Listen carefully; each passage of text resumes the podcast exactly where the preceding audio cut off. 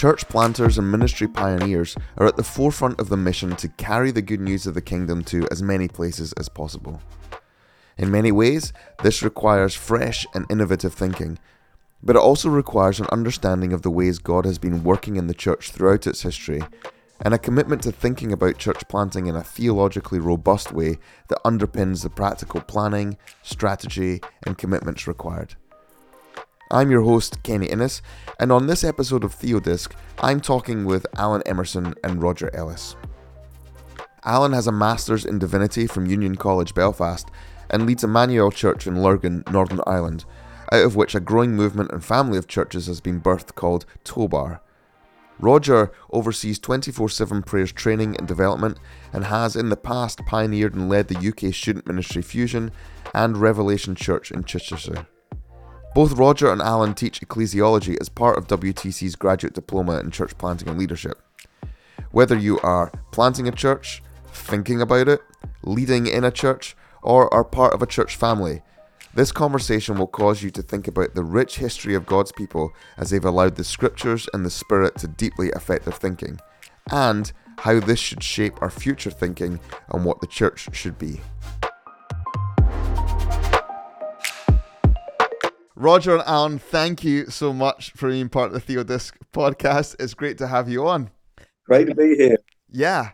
So before we get into our conversations today, we want to really look at church planting, the intersection of planting with um, models of, of ecclesiology um, and theological training, how that all kind of fits together, particularly as you two teach on our graduate diploma uh, church planting and leadership program um, in shapes of the church.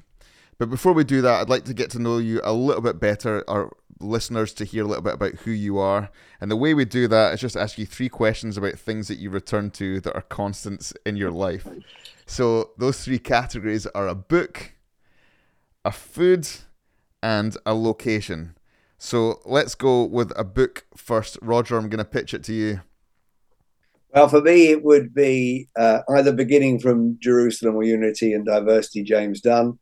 Uh, I like I like it because he's one of the few Pauline scholars who gives a lot of attention to ecclesiology from a historical and theological perspective, and uh, I find that particularly uh, inspiring. So it would, it's Jimmy for me.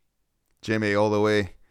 And of course, looks like he's in a race to uh, with NT Wright for most words you can fit into um, your theological books. Massive tools. Yeah, pretty substantial. But if you're going to read something, you might as well read something big. That's my philosophy. Alain, a book for you. Yeah, so I'm a bit of a fanboy, to be honest, of Jimmy too. Um, but um, in the purposes of a little bit of diversity, I will go for Henri Nouwen in the name of Jesus, uh, reflections on Christian leadership. I just find myself needing to remind myself of the the Jesus way to lead. Yeah, that and the Wounded Healer are just hmm. deeply mm. profound books, aren't they? Mm-hmm. Well, great. Okay, a food that you return to or a meal well, for me, it's, it's got to be curry. I love to cook curry, but uh, also I like to eat out. So, curry, any form of curry, but you know, a chicken dhansak is probably my go-to dish. If I were to walk in your house, Roger, would I get that whiff of you know that that basic curry smell? And if you mention the word curry, I would be showing you around my spice cupboards, which is very exciting. Well, I, I have walked around that house and smelt those um, savoury spices. Um, it's it's it's a good it's a good um, it's a good thing curry and, and Roger's house. Mine um, would be uh, we have a little kind of ritual here. Um, a small group of men in our church prayer walk around the town that we are planting a church in called Portadown, and they go from six to seven every Friday night. And so I um, phone the local Thai place in Portadown. It's called Some Spot, which, is just brilliant within itself.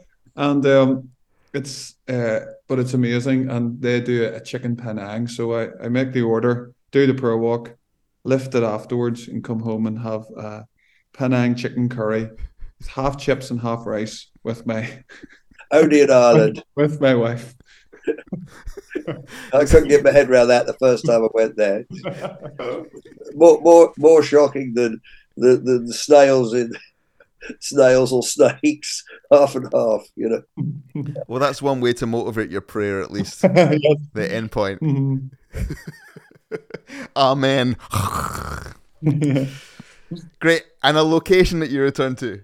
Well, for me, it's um, I get to run a fishing lake, so uh, I'm regularly walking around there. So that's my place of return. It's a good place to reflect, great place to fish, meet some of our friends down there that are fishing. So um, you know, any any time is a, a good time to to walk around the lake. So that that's where I that's where I go to. That's my place. Great. Um, In terms of um, places I like to go, cities, it would be Edinburgh. Um, just love the love the vibe and all the culture. Um, there been many times. Um, but in the sort of day to day, week by week, I'd find myself a lot of time going down to my mum and dad's house where I was brought up, which is just on the south shores of Loch Ness. Um, so uh, it feels like calm place when you need to just have a bit of headspace and make it feel like that homely kind of feeling. So comforts the soul. Yeah, as a Glasgow man, I won't hold the Edinburgh thing against you. Although I do have many friends from Edinburgh, and they do have cobblestones there, so you know, it's a nice place. yeah, yeah.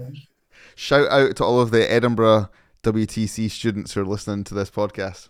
Yes, invite me anytime.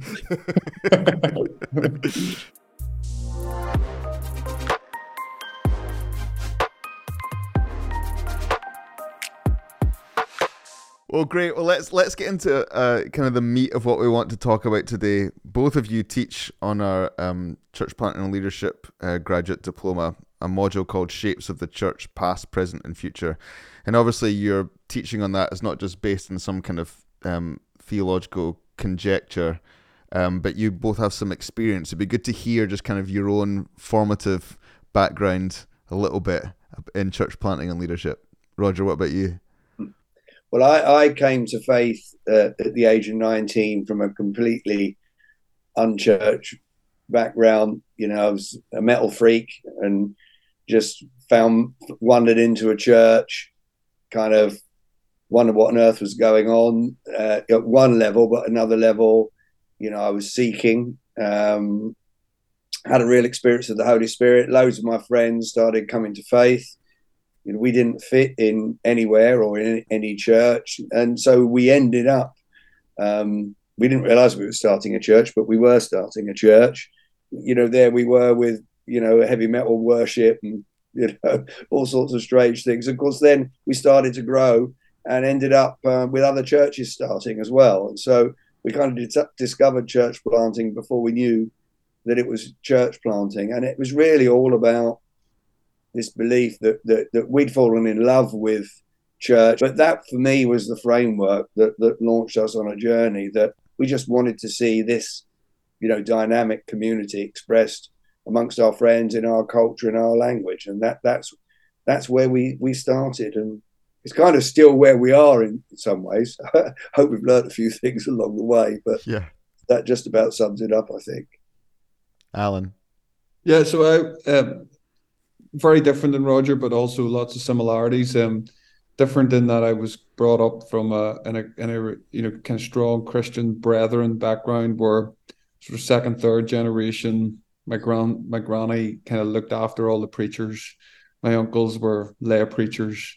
Um, I you know got saved every week. Um, from from when I was like four or whatever. Um, but when I when I was about 17, it, it was when it really all dropped, if you like, you know, and uh, you know, just really encountered the love of God in a pretty radical way and experienced it despair. And, and that kind of coincided roughly in terms of timing with one of my uncles who had been a preacher uh, uh, for many years. Um, from he was like nine, and um, then when he was in his mid thirties, he got really filled with the Spirit and uh, just encountered the Lord in a in a way that didn't really fit the existing kind of ecclesial paradigm, should we say? and um, he, he left that, which at that time was a big thing. And by just being in around the, the, the, the city here, and particularly a lot of the poorer parts of the city, he became aware of a lot of brokenness and, you know, praying for these people, leading them to Jesus. He uh, knew he needed to disciple them somehow, and they started a church in their living room. And um, it's just grown over the years. So that, that kind of coincided with my own awakening, so to speak. And from that point on, I just have been involved really in helping in a very messy, beautiful, complex, naive, but passionate and raw um, community. Um, a bit like Roger, then just really learned as we went along, and um, uh, yeah, never had any real imagination for church planting. Just had the privilege, looking back, of being involved in one from an early age, and that's really been the rest of my life since that. What's beautiful about both those stories is that they arise from a real a need to experience God, mm. a need to gather together with people, both kind of organic experiences of growing out of what's God doing in this moment and how do we somehow facilitate that, even if we don't know fully. I think it, depending on what movement or what stream or what part of the church you're in, there may be a certain concept of this is how you do church planting what do you guys think about that? What are you seeing is happening across in our UK Ireland culture at the moment with planting networks and, and ways people are doing things? Well, I mean, you do see different movements favour a predominant model, you know, and, and you, you, you can actually, in some cases, it feels like multiplying a, a brand. But I think when you look at the different models, you know, you have – sort of larger pl- planting models that are you know you need professional staff funding you know you you're, you're planting a bigger dynamic you, you're maybe planting a meeting providing resources. It's an attractional approach. And there are some places where those things are working well others they're not. Some places they are seeing new people come to faith and others there's a lot of transfers you've got that. And then on the, the, the other extreme I think not as different as you may look, because I think when you look at the church growth movement historically, which is some of the things that, that we've explored together, you see that the both of those, in some ways, have their roots in attempting to contextualize Christianity. But you've got your simple church, your house church framework, which uh, you know can be very ideological. You know, we're we're doing we're doing proper New Testament church, you know, which then ask, well, which New Testament church you're talking about? Jerusalem, Antioch, Corinth, Rome, or Ephesus? Which one? Can you help me with that? And then you you have this interest in spirituality and spiritual formation. I think some people are moving away from the sort of discipleship framework, but and I think you then have this new monasticism, monastic communities, houses of prayer I mean, it's quite interesting because I think within all of those frameworks, you can see groups that are really growing and, and, God's moving. You see other groups where maybe it's not working, and so I think there's a, a lot of a lot of complexity. And I think what we've tried to do in the way we've looked at things is to invite church planters to become not just missiologists but ecclesiologists, and then to begin to not critique everybody else's model in order to uphold their ideology as such, but to say, well, hang on a minute, where how where can I learn from? What can I learn from these other models? How can we we almost sit above where our tradition is leading us and training us and mentoring us, and and what can we learn and how can we then renew and refresh our thinking in the light of that? Alain, what do you think about this idea? There's a tension between the need for some kind of structure or model. You start with some idea but also responsiveness to the place, the culture in which planters are moving into. How how do you see people attempting to manage that? I think one of the things that we would be quite passionate about trying to help people rediscover is a trust in the person of the Holy Spirit as the ultimate pioneer and originator of the of the the early churches. I think sometimes there's a danger that we create a dichotomy almost or false dichotomy when it comes to the kind of spirit and structure that somehow the Holy Spirit will do the creative kind of pioneering wild stuff and um, somehow structure stuff is kind of human man made, which obviously it can be.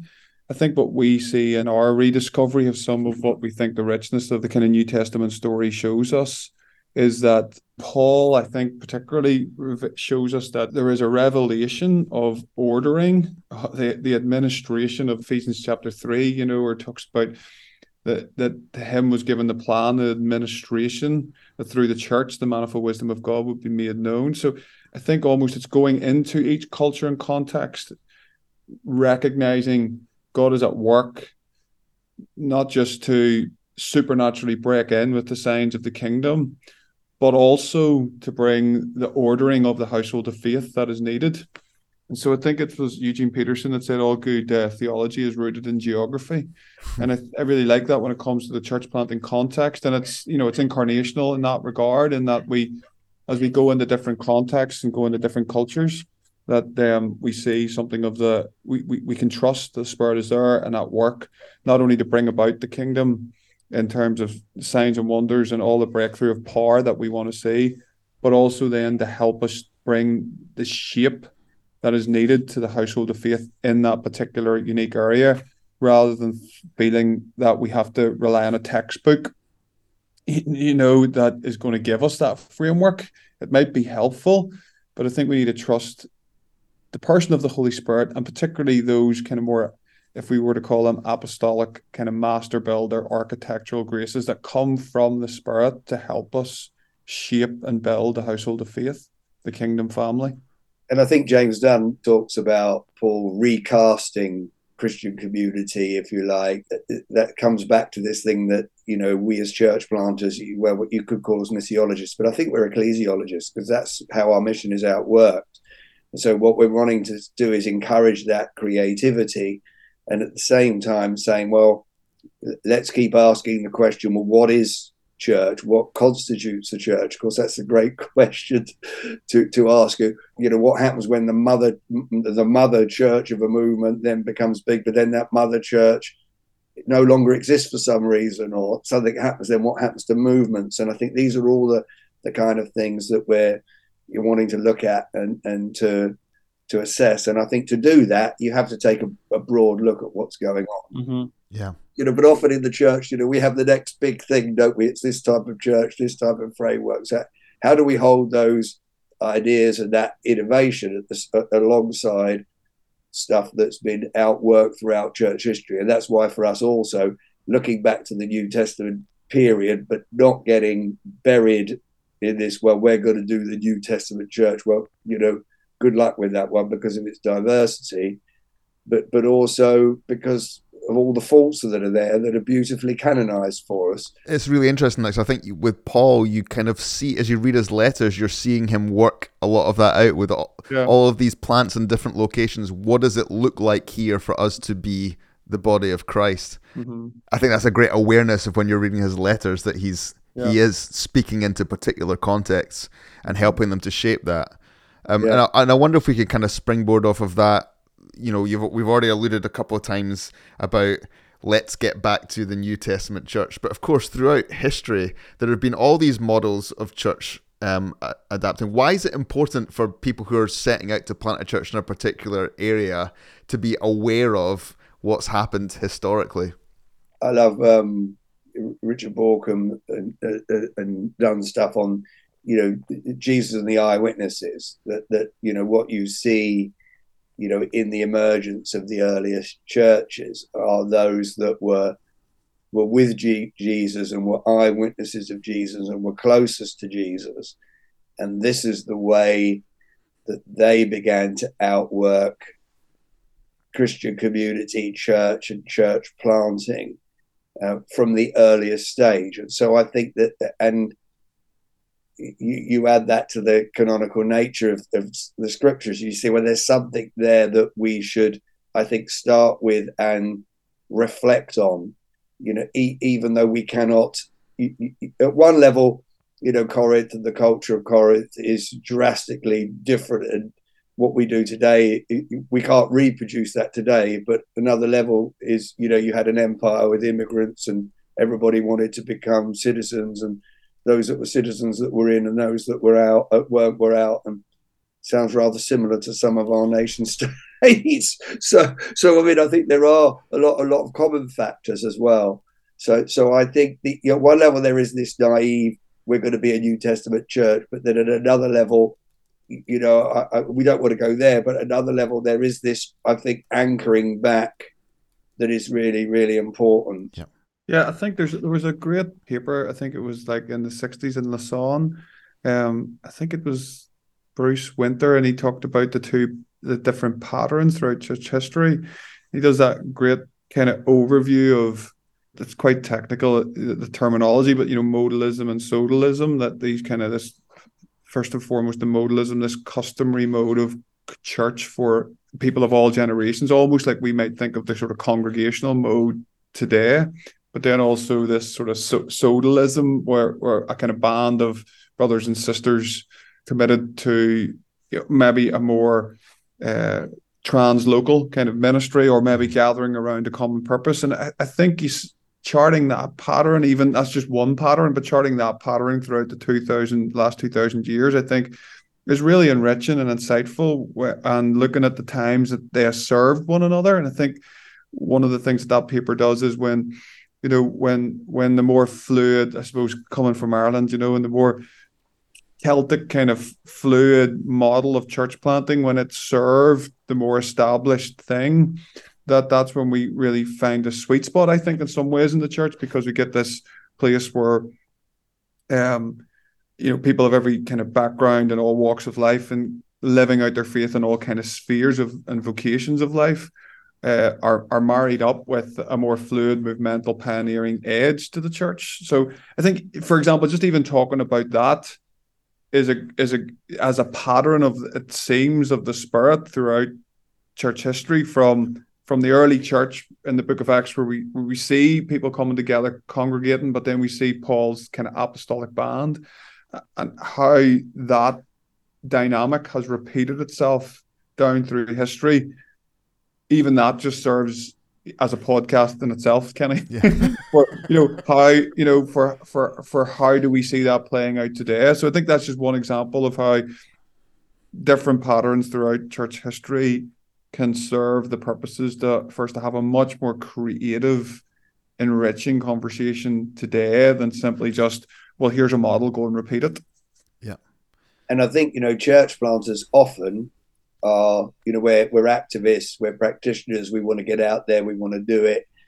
You know, we're following a creative impulse, you know, give us something that works, we're going out, work it. But two or three years down the line, the things that seem to be a solution could be there now the things that, you know, you're stuck with that are really, really difficult to bring change to. And and I think that's where, you know, that, that that's where I think some reflection theological reflection works and and and getting some different voices in is so helpful. So some reflection at the beginning and some clear frameworks around building can be really useful.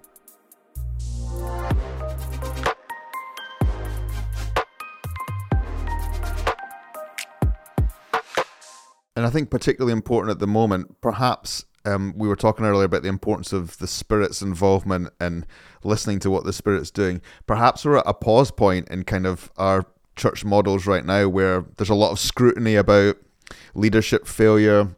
What what part have church models played on that? Mm-hmm. What might the Spirit be saying to us? Maybe we're at the tail end of this has kind of gotten a bit stale. Now God wants to do something new. What do you guys think about about that moment we're in right now?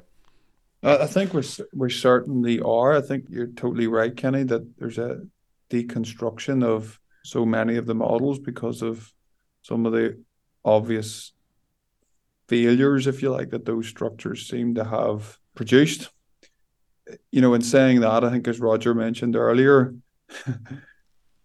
thankfully the New Testament canonizes all the dysfunction problems and um, yeah, crises that you know they had to experience as well. And you know, I think that for me just stands up to the integrity of the scriptures in some ways in terms of what they give us as a as a framework. But I do think in this moment it does allow us to return to the, the beauty of the New Testament, you know, mm. in terms of repent and return to the things that you did at first and I think was the rebuke bef- before the end of the first century or there or thereabouts, isn't it? Like it seems like this yeah. Yeah. The human condition has the propensity to move that way, and it was already doing that before, you know, J- John has died. And I think those first things were devotion to Jesus and the ways of Jesus, uh, and and I think that's essentially what the apostles' doctrine was, wasn't it? So they they built the church around, you know, white hot devotion to Jesus, and you know their their didache was basically the the words and way of Jesus, you know.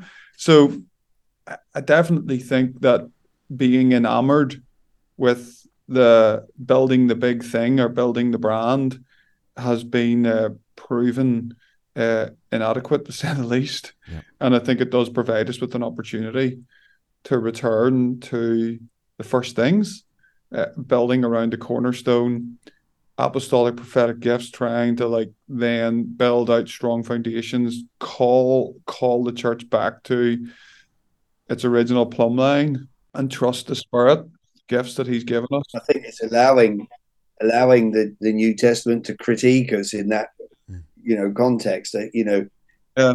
I think one of the things James Dunn says, you know, the, the, the body analogy is Paul's sort of dream and favorite framework for for church. And Mm. you know, he asked this question at the end: you know, did did Paul ever see that fulfilled in his Mm. lifetime? And and and if you got to the halfway through the second century, what would he have thought of, of what eventually emerged? Mm. But I think you know there is this dynamic. Well, one of apostles, prophets, and teachers. You think, well, how does that fit within contemporary models? But you've also got this. You, you you've got first, but also you've got sort of a reversal of hierarchy. You've got team. You've got the body dimension that goes all the way through in terms of the the, the community of faith, but also the, the, the leadership itself is a body and operating as a body. And I think when you start to apply that to contemporary models, you know, which are rather sort of CEO like and business like, not that there's nothing that we can learn from the way the wider culture has organized things, but have we gone so far down the line Mhm. And, and have have movements that have always said, well, we don't believe in a clergy and laity. They've just got one by another name. And, and so then you're creating divides and, and and I think these are all the things. If you're going to go that route, uh, you, you then have to allow that to be critiqued. And if you want to talk of, well, we are a family, we're a community, we're a relational church, but that's quite difficult when you- you've got a staff of 20 that you have to appraise and that you might fire them. Well, you can't fire your brother and sister, can you? So, because they're always your brother or sister. So you've got these confusing features. And I'm not saying that one's right, the other's wrong, and that we shouldn't have all those dynamics. But I think these are the things that as church planters we have to wrestle with, and each movement has to wrestle with, and and, and work out how are we going to how are we going to re- remain true to who we are and our vision and our calling, and how are we going to choose way of doing ways of doing things that that keep us close to that. And of course, we need constant renewal as a church, and part of that is changing structures.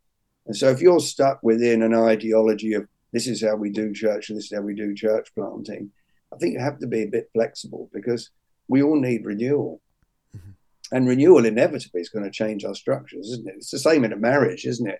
In, you know, you, your marriage has to renew and your structure, any relationship. So, so I think it's kind to help leaders deal with that. If I was a church planter right now, eavesdropping in on this conversation, I would think there's a lot here for me to think about that maybe I hadn't considered. you know, I've got my, I've got the structure. Um, I've got a genuine call um, to a particular location. I found a community center or a building. We're gonna have it in. Uh, I've got my Facebook page and the website ready. You know, all these things that feel quite immediate, and we can do something about this. But f- theological consideration and thought feels quite slow and deliberative. And yeah, I wonder if we can maybe just move into talking here about why it's worthwhile church planting movements or planters as individuals thinking about investing in the time and the, the money that it takes to think theologically through what they're either already doing or about to do. I think for me, you know, my own experience has been when I have been led by others, including Roger, into a deep dive of biblical reflection to underpin my practice, if you like, as an ecclesiologist, let's let's say, then that has been the most enriching experience that you know is hard to put words to that you don't really find in any other church planting conference book or, or, or whatever. And particularly the book of acts i think is is paradigmatic. I think that's part of luke's intention not just to tell us the story of the first church but to lay a, a biblical kind of framework of almost to say this is cycle one of the great commission you know jerusalem to, to rome it's been unfolded and along the way there's keys for us to take for the expansion of the church in order for us to fulfill the words of Jesus. And I think we, we try to say in our course that, you know, the provoking question is what is the primary metric for success of the church? And it's not all the things that you just mentioned, Kenny, you know, which often is what we're seduced by. It's it's faithfulness to the unfolding of the Great Commission. And I think mm.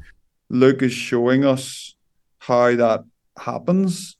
And so therefore really rigorous reflection on the keys that enabled that to happen provide such a rich conversation for how we then apply that to our context. I think that's basically the approach that we're trying to take. It's it's almost let's do a deep dive into all the tensions, all the beauty, all the principles and practices that we see throughout the book of Acts, and then let's let's try and apply these to to our context because we see this beautiful unity and diversity, but but the things that there the things that there's unity around let's um let's really try and start you know connecting our hearts around those things and then have all the fun in the world in terms of uh, incarnating this in all of our different contexts. Yeah. And i think that's fantastic. And i think you know pragmatically it's like um you know if you're going to be a church planter and plant churches you you're you're always going to have to be a problem solver and you are going to have to deal with problems on the run but the way it works is it's much easier if you get the foundations right or as right as possible. We realized in the first sort of five, six years of our church, we tried everything.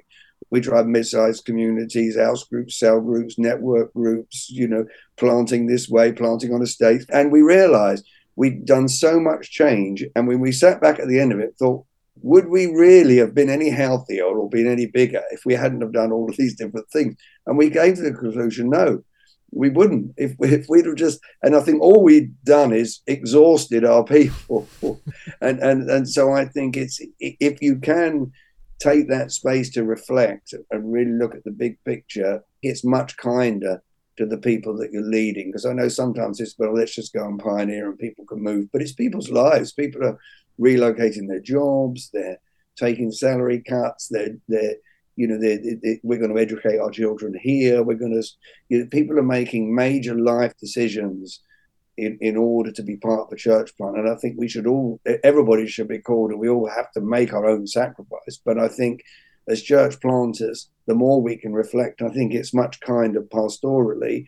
Uh, and, you know, we're more likely to produce something that, that's just got that joy about it. Yeah. So it's that investment up front that really will pay dividends mm. going forward. And I think, yeah, you know, that's why our, our our graduate diploma in church planting and leadership at WTC has those things in combination that theological reflection, a deep dive into the scriptures, mm. a look at kind of ecclesiology and models, and perhaps, you know, foundational to all of that this space and time to listen to what the spirit is saying mm-hmm. Mm-hmm. in all of those things and into the context in which planters and leaders are moving i think that's a really vital investment for people to make the great thing about the course is that you've got you've got people that are thinking about church planting that are still forming that are right at the beginning mm-hmm. you've got some that are right in the middle of it but you've got established leaders that have been about it and, and they're all reflecting together uh, and I think that's the that's the beauty of it, uh, you know. And when you get somebody, you know, who's planting in a fairly large context, and then you've got some people that are doing the simple church thing or something completely different, and then you get them reflecting together, learning from each other, drawing from one another, you, you know, problem solving together, doing the theological reflection together. It is very, it's a very rewarding context. We've had a little over 30 minutes to have this conversation. But if people come to study with us, you can spend hours with Roger and Alain. Love it.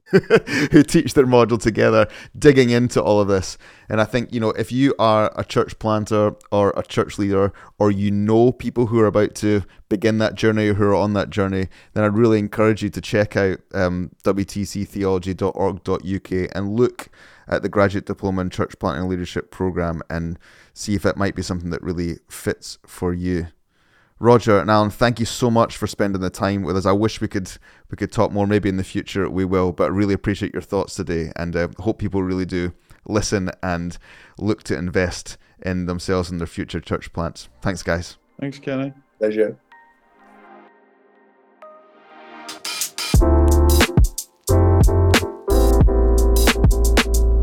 Well, thank you, Roger and Alain, for giving us real insight into your own journeys of church planting and how we can all be involved in the process of church multiplication.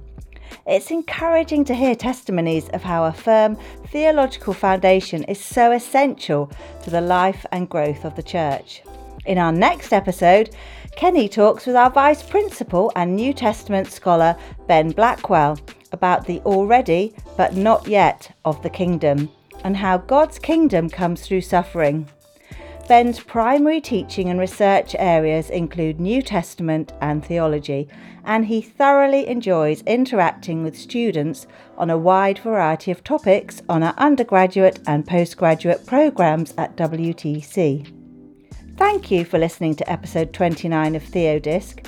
Join us for episode 30. Yes, you heard correctly, episode 30 with Ben Blackwell as we look at the kingdom of God. Bye for now.